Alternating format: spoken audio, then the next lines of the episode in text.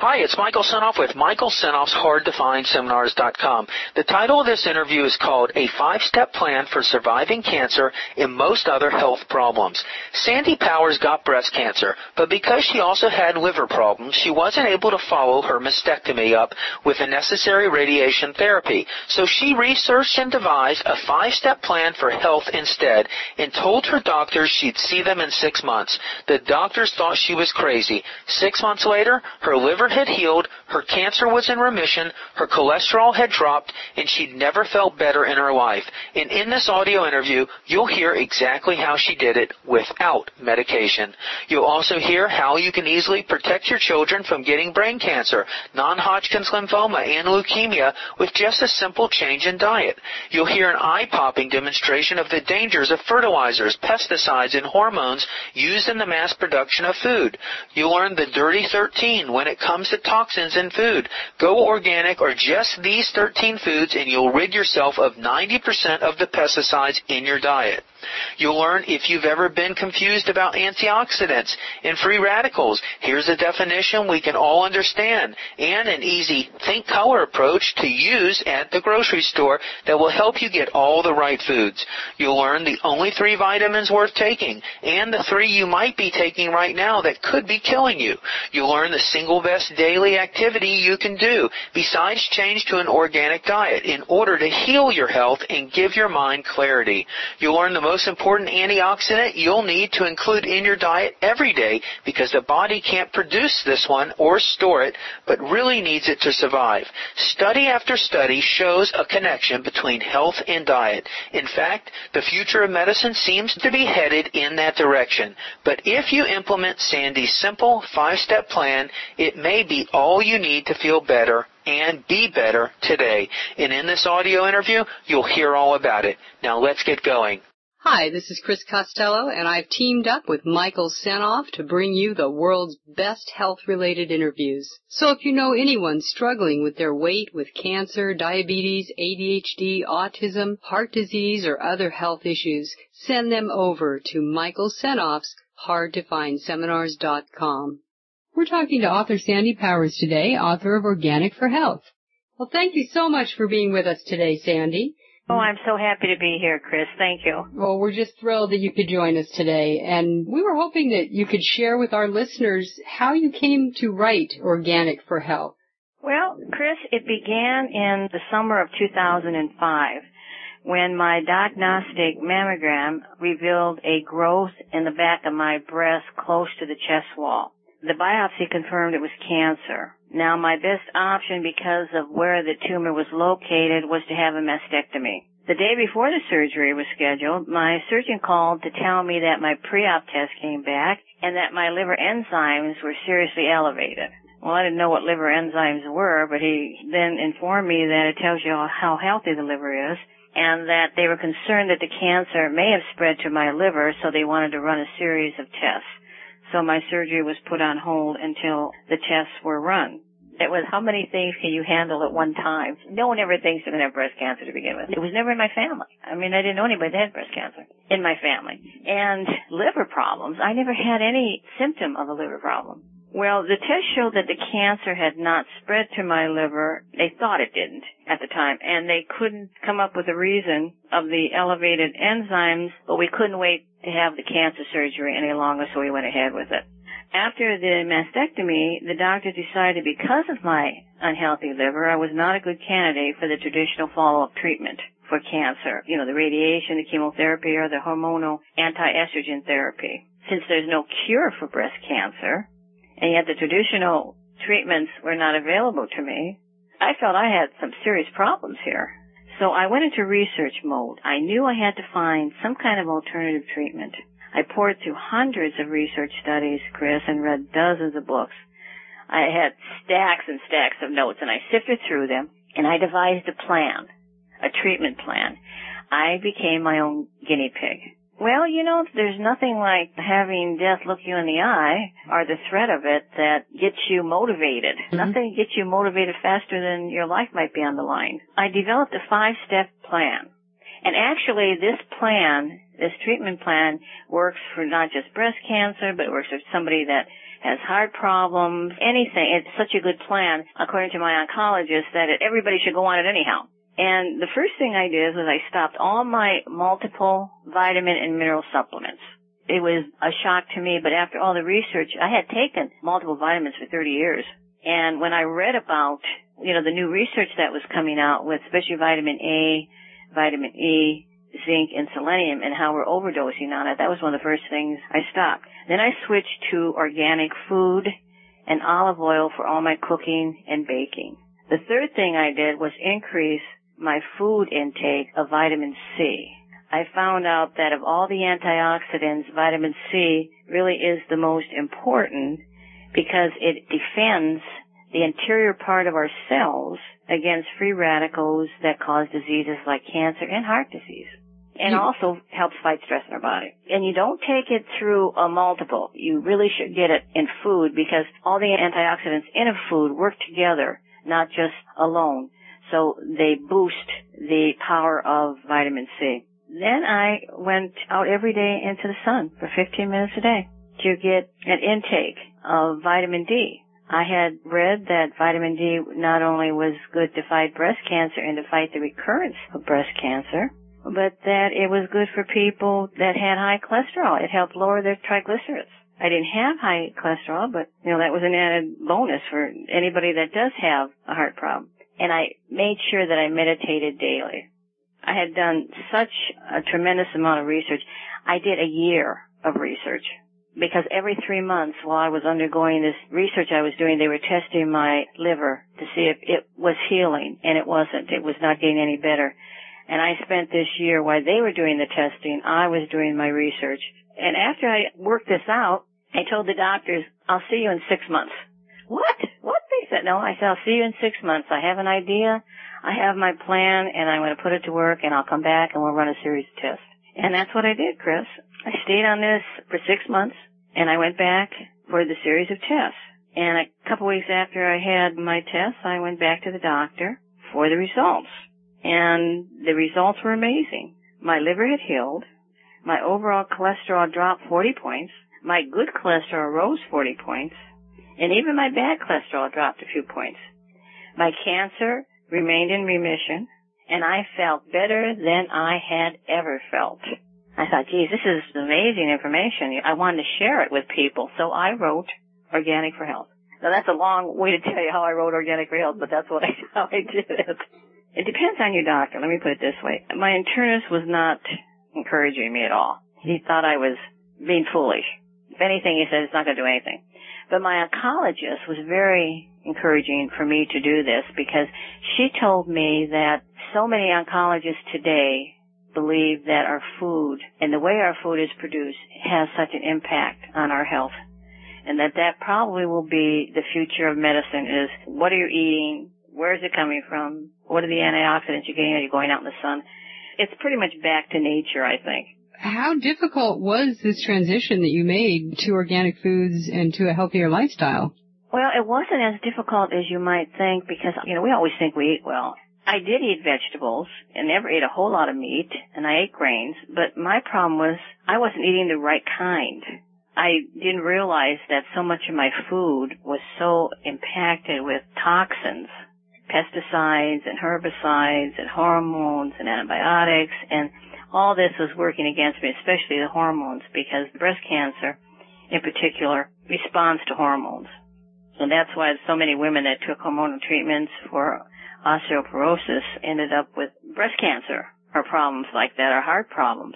But I didn't realize that my liver was working overtime trying to get these toxins out of my body, which it affected my liver this way. The pesticides did, the antibiotics, the hormones, the herbicides. So I just switched my food from the traditional food, the way they were growing, to organics, and went to organic milk and organic meats. I started a step-by-step process, but I completed it in a month.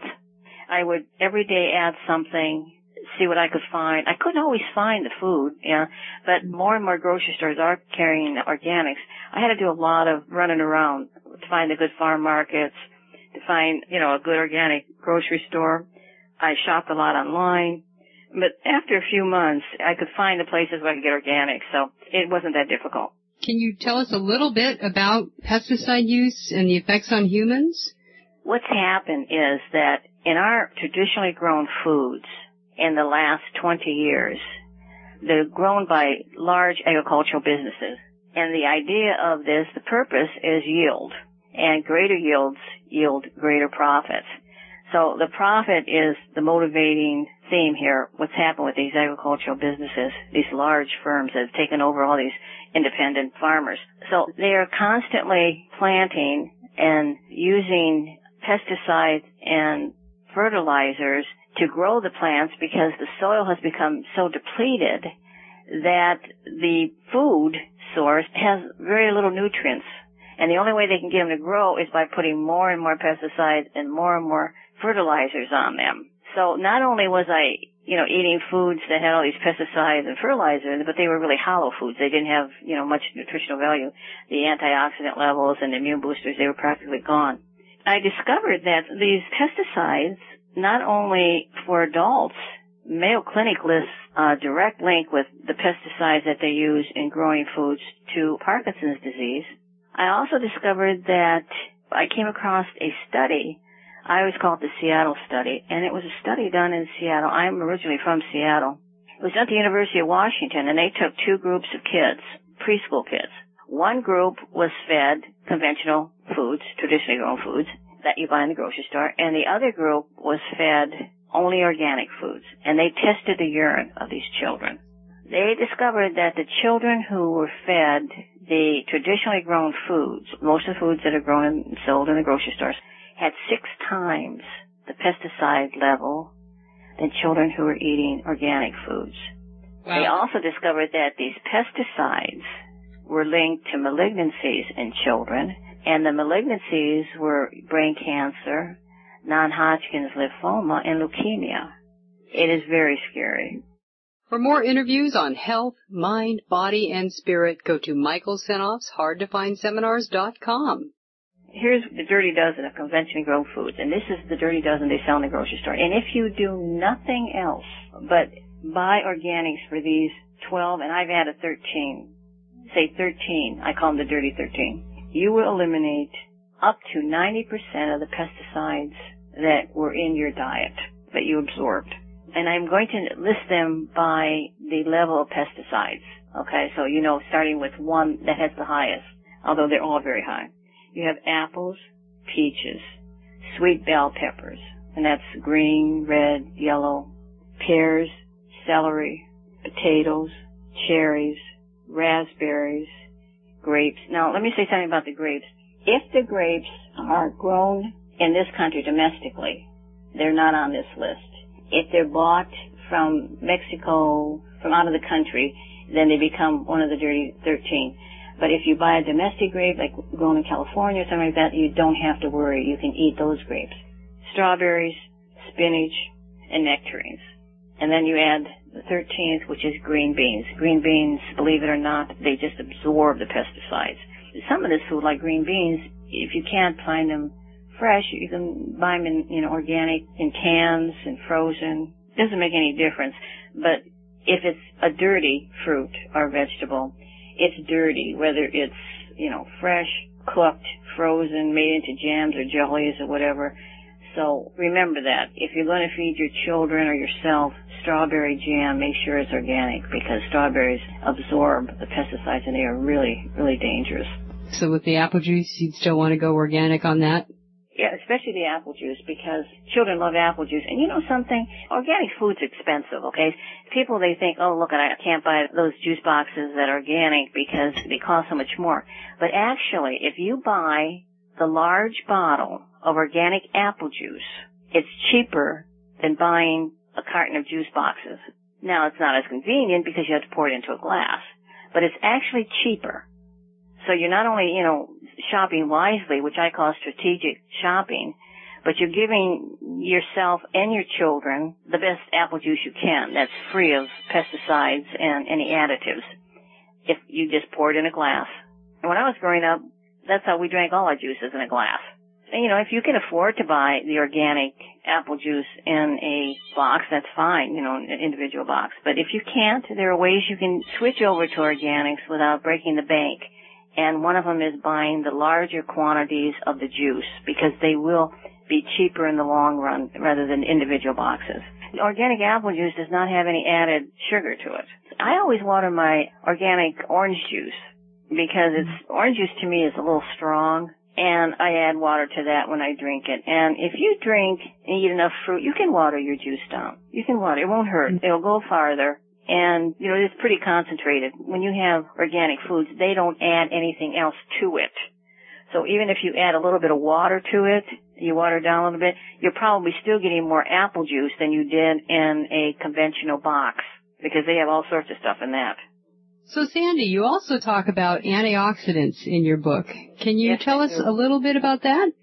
Yes. Okay, we hear a lot about antioxidants and how good they are for us, but most of us don't even know what they are. They are natural compounds in plants which contain certain vitamins and minerals that protect the cells in your body against the effects of free radicals. Now, somebody's always heard free radicals. They talk about free radicals. Well, what free radicals are they're chemical reactions that change the cell, and it makes the cell unable to fight against certain invaders, I call them.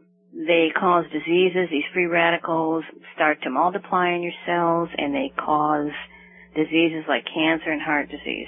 Unfortunately, antioxidants can't always protect the cells. Some cells can't escape off free radicals, but what you want to do is always keep an intake of antioxidants to fight as many free radicals as possible. Now, you have certain vitamins and minerals that are called antioxidants. You have beta-carotene, lycopene, vitamin E, selenium, and these protect the outside of the cell. The most important antioxidant that you could possibly take in is vitamin C because that protects the inside of the cell. And vitamin C must be taken daily because your body cannot produce it nor can it store it. The most important way to get your antioxidants is through food. Whenever I talk about this, I'm talking about a food source. If I say a supplement, it's only one of three supplements that I'll mention, and that will be vitamin C, vitamin D, and calcium. Everything else I say you must take through a food source because antioxidants must work together in order to give you the protection you need. So when you're eating a food, it just doesn't have one antioxidant in it. It usually has several, and they're all coming together. Harvard did a big study on that and discovered that they put women on vitamin C and vitamin E to see how it would protect their heart. They put them on a pill, and they alternated. They took the C every day, and then every other day they took the A and the E, and it did not help them with heart, protecting them from heart disease. But when they did the other group and they gave them actual food sources that contained A and E and vitamin C, they did have protection. So there is a big difference between taking a pill and eating the food. You know, you have to remember that vitamins and minerals are manufactured by the vitamin industry, who is usually owned by the pharmaceutical companies. And it's a multi-billion-dollar industry. I call today vitamania. People are just crazy about it. They think they have to take all these vitamins without realizing that these vitamins can be doing you more harm than good. They have come out with several really important studies in the last couple of years about the harmful effects of vitamins. In the Journal of the American Medical Association suggested that daily vitamin supplements taken by millions of people could be increasing the risk of death. Beta-carotene, vitamin A, and vitamin E increase your mortality rate. Now, this is in supplements now, not food. Taking it in your multiple vitamin pill. Right. A increase your death risk by 16%. Vitamin E by 4%, and beta-carotene by 7%. That's going to be a surprise to a lot of people. It will be. In fact, they can go to the Journal of the American Medical Association, you know, type it in their computer, and look under vitamin supplements, the dangers. And in the Annals of Internal Medicine, they conducted a study on vitamin E, another study, and they said that the daily intake of vitamin E in amounts of 400 IU or more, and that's what usually is contained in a multiple vitamin pill, for more than 1 year showed an increase in the risk of death. And they suggested, the researchers, that sellers should consider removing vitamin preparations that contain 400 IUs of vitamin E or more from the stores. Of course, that's a suggestion. It's not law. But if anybody can find this evidence, either in the back of my book or they can just type in the dangers of vitamin supplements, and they will see all sorts of recent, really good research on this. For more interviews with the world's top health and medical experts, go to Michael Senoff's hardtofindseminars.com. So, Sandy, I think, too, another problem with vitamin supplements is a lot of times people take them and they just figure, well, I don't really need to eat well because I've got my vitamin. They believe now that's what caused my liver problem. It was overdosing, taking these multiple vitamins every day, and it goes to your liver. And your liver cannot process too much vitamin A or beta-carotene. It's harmful for it. And that's what was happening to me. And I feel, well, I don't have to worry about taking my orange juice. I just had my vitamin pill. Or I don't have to worry about eating that salad. I just had my vitamin pill. You know, it's very easy to get into that mindset. Vitamin pills do not bring health. Now, I don't say all supplements should not be taken, but they should be taken in conjunction of a very good diet. And the only three that I would recommend is vitamin C, vitamin D, and calcium. You know, try to get as much vitamin D as you can by going outside into the sun 15, 20 minutes a day without sunscreen. But if you can't make it all the time, I occasionally take a vitamin D, especially for women, so that when they take calcium, it's absorbed to prevent any bone disease. But back to our antioxidants, it's hard to remember if you say, okay, potatoes have beta-carotene, tomatoes have lycopene, vitamin E and nuts. The best thing to do is think of color when you're thinking about antioxidants. You think red, blue, yellow, orange, and purple. You think about those colors, and then you look at your fruits and vegetables, and you buy color. You buy blueberries. You buy cranberries. Okay, blueberries, blue. Cranberries, red. Blackberries, well, blackberries are black, but you can take them as purple if you want to. Mm-hmm. Strawberries, red. Oranges, walnuts, potatoes, apples, cherries, plums, and tomatoes. Think color. You'll be getting all the antioxidants you need. So the more colorful, the more healthy it's going to be. That's right. Okay. The darker color, the more colorful, the healthier, and the more antioxidants it contains. You also mentioned in your book the healing powers of meditation. How does this help people stay healthy? That's probably one of the most important things that anyone can do for their health, for their well-being, and for their clarity of mind, besides getting a very good diet, is meditation. Meditation helps reduce stress in your body. Now, everybody needs a little bit of stress, because a little bit of stress makes us productive. But when we get a lot of stress, you know, whether you realize you have it or not, when you have a lot of stress and it stores up in your body, it's dangerous. It makes you sick. Your immune system is depleted because it's fighting this stress. And the easiest way to really reduce this stress without worrying about taking pills or anything is to meditate. Now, I do TM, Transcendental Meditation. It not only helps with your blood pressure. I don't have high blood pressure, but if you did, tests show that it does lower your blood pressure. It lets your body heal, no matter what's wrong. Even if you don't know there's something wrong, it lets your body heal.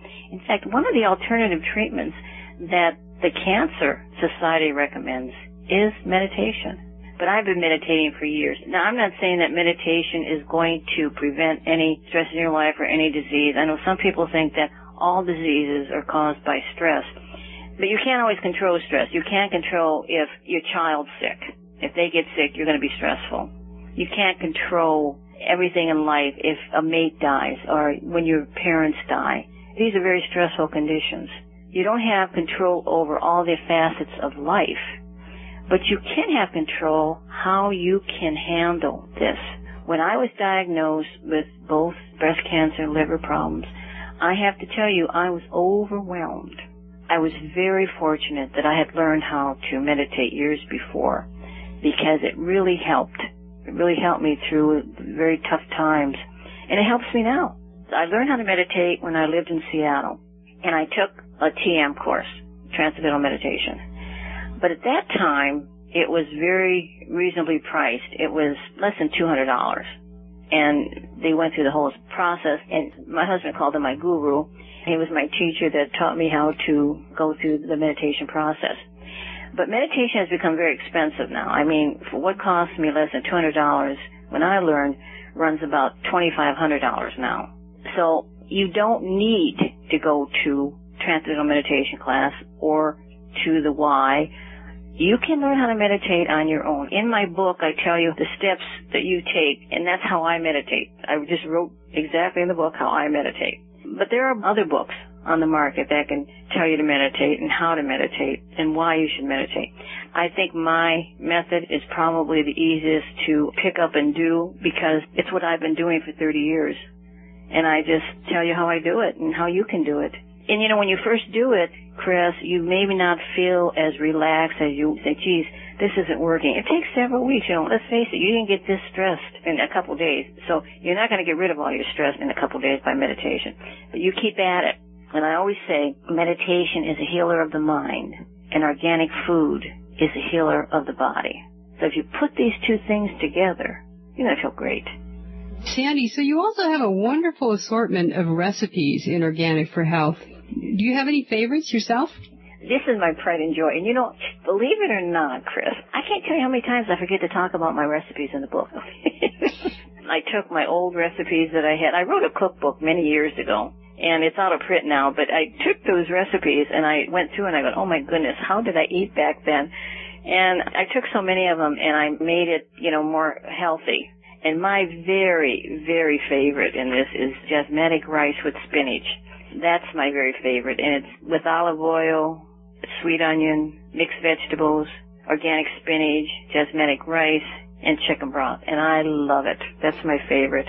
But I like most of them. And the thing is, most of these recipes have been tested over and over again with me, my husband, my grandchildren. They have eaten everything in this. I use them as my test base, too. They like just about all the bakery goods and the bread, but when it comes to some of the side dishes and vegetables, they may eat them if they can't really tell what they are. But most of the things pass the taste buds.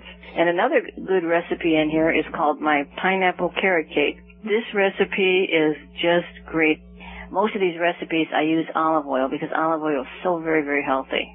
In fact, the Heart Institute now recommends, the Heart Association, that you take 2 tablespoons of extra virgin olive oil every day for heart health. 2 tablespoons every day for heart health. So these recipes, even though they have sugar and everything like that, I always say they have the olive oil, they have the organic eggs, the cinnamon, you know, the carrots, the pineapple, which pineapple is so good for you, the organic walnuts. I mean, walnuts are so wonderful because of the omega-3s that they contain. They're so healthy for you. The recipes have a lot of health, and they taste good. And pineapple carrot cake is my favorite. You don't need any frosting on this either. Just, it's so good just to eat like it is. And also, I'll go back again to my recipes. I have meat in my books. I think meat's very important. I think that you don't sit down and eat a 12-ounce steak. But a little bit of meat in your diet is very important because it's so important for protein. And meat protein is far superior to vegetable protein.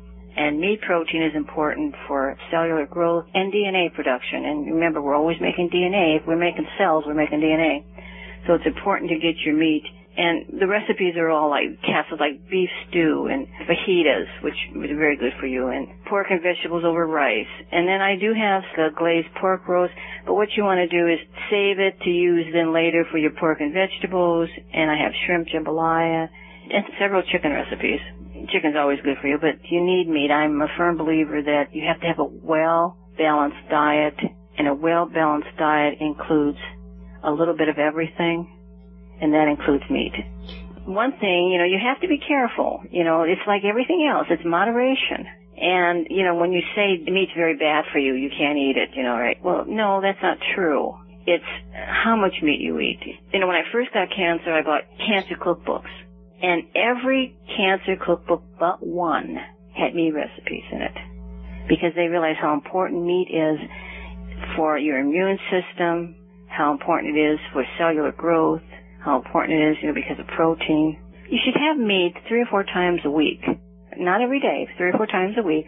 And it's really best to have it in, you know, a recipe like beef stew, because you don't want to have more than the size of a deck of cards, whether it's chicken or red meat, you know, 3 or 4 times a week. Go about 3 times a week without it, you know, alternate every other and have just vegetables. But you need meat, and you need it at least 3 or 4 times a week. And that, I found, was stressed in most of the cancer research that I had done. Of course, you always have some cancer researchers that are very strict vegetarians. You get that side of it, too. But most of the research said that meat is important in the diet. I am working on another book. The tentative name of it is From the Rooftop. And what I've done is, you know, I've done so much research, and I've taken some of this research on health, and I've written, you know, amusing little anecdotes and stories and articles so that it's fun to read, but it also gives you some good insight in how to keep your health in good straits, how to keep your immune system up, how do you do this.